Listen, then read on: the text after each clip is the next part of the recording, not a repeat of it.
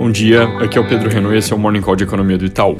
Começando pelo contexto global, a tal reunião virtual entre Biden e Xi Jinping aconteceu com tom positivo das conversas. Os dois lados saíram falando que o diálogo foi construtivo e substancial, e na nossa leitura, apesar de nenhum resultado muito concreto, o evento foi mesmo um passo importante para melhorar a relação entre os países, com possíveis efeitos para tópicos como comércio ali na frente. Essa semana tem bastante gente do Fed falando e vai ser interessante ver se eles trazem algo novo em termos de visões, dado o contexto recente de atividade forte, inflação mais alta, que nos fez passar a esperar inclusive altas de juros já no meio do ano que vem nos Estados Unidos. Sobre dados, a sondagem Empire da indústria veio com alta forte em novembro, tanto de pedidos e entregas quanto de preços. Daqui a pouco saem as vendas no varejo de outubro, que na nossa projeção devem ter alta de 2,2% no mês, acima do consenso de mercado, que está em 1,5%, e a produção industrial, onde a gente projeta 1,3% de alta, contra consenso de 0,8%. Na Europa, dados de setembro e indicadores preliminares de outubro mostram força do mercado de trabalho com queda do desemprego para 3,9% no Reino Unido e geração forte de novos postos também.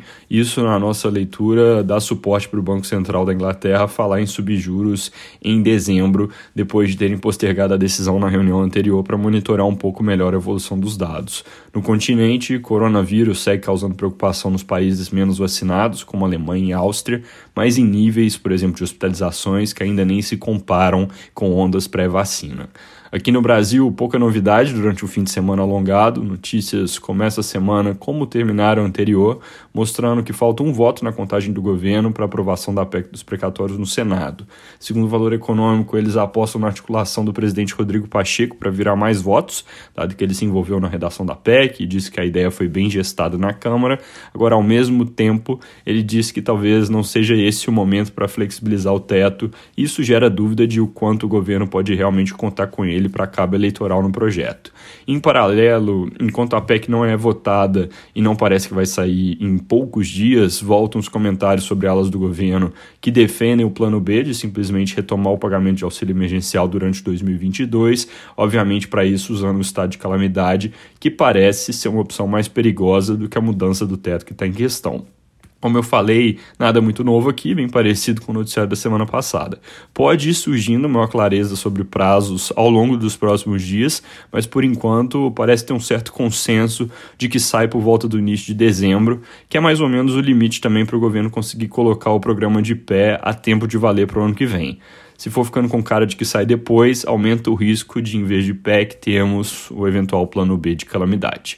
Esse deve ser o tema da semana, mas também tem outras coisas importantes no Congresso, com projetos sobre política de preço da Petrobras a ser discutido na CAI do Senado eles vão analisar uma proposta do PT para criar uma banda de flutuação a ser financiada com tributação das exportações de óleo cru. Na Câmara, a CCJ pode prorrogar, é, votar, perdão, a prorrogação que o presidente Bolsonaro anunciou na semana passada para a desoneração da folha de 17 setores. Ele tinha dito que essa desoneração seria mantida por mais dois anos, mas na Câmara eles podem votar até 2026. Além disso, podem surgir mais detalhes sobre possível reajuste de salário para servidores, depois que o presidente disse ontem em Dubai que dá para usar o espaço que vai sobrar com a PEC dos precatórios para fazer aumento para algumas categorias. Não tem clareza de quem entra, mas a Folha reporta que pelo menos policiais federais seriam incluídos nesse reajuste.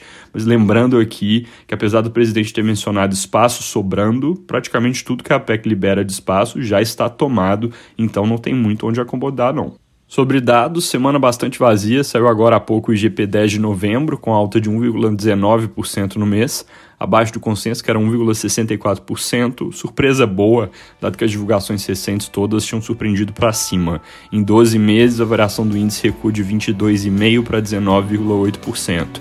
Às 9 saiu o BCBR de setembro, depois dos dados fracos de serviços e varejo na semana passada, ele deve ir mostrando contração de 0,3% no mês. Para os próximos dias, nenhuma divulgação muito relevante. É isso por hoje, bom dia e boa semana.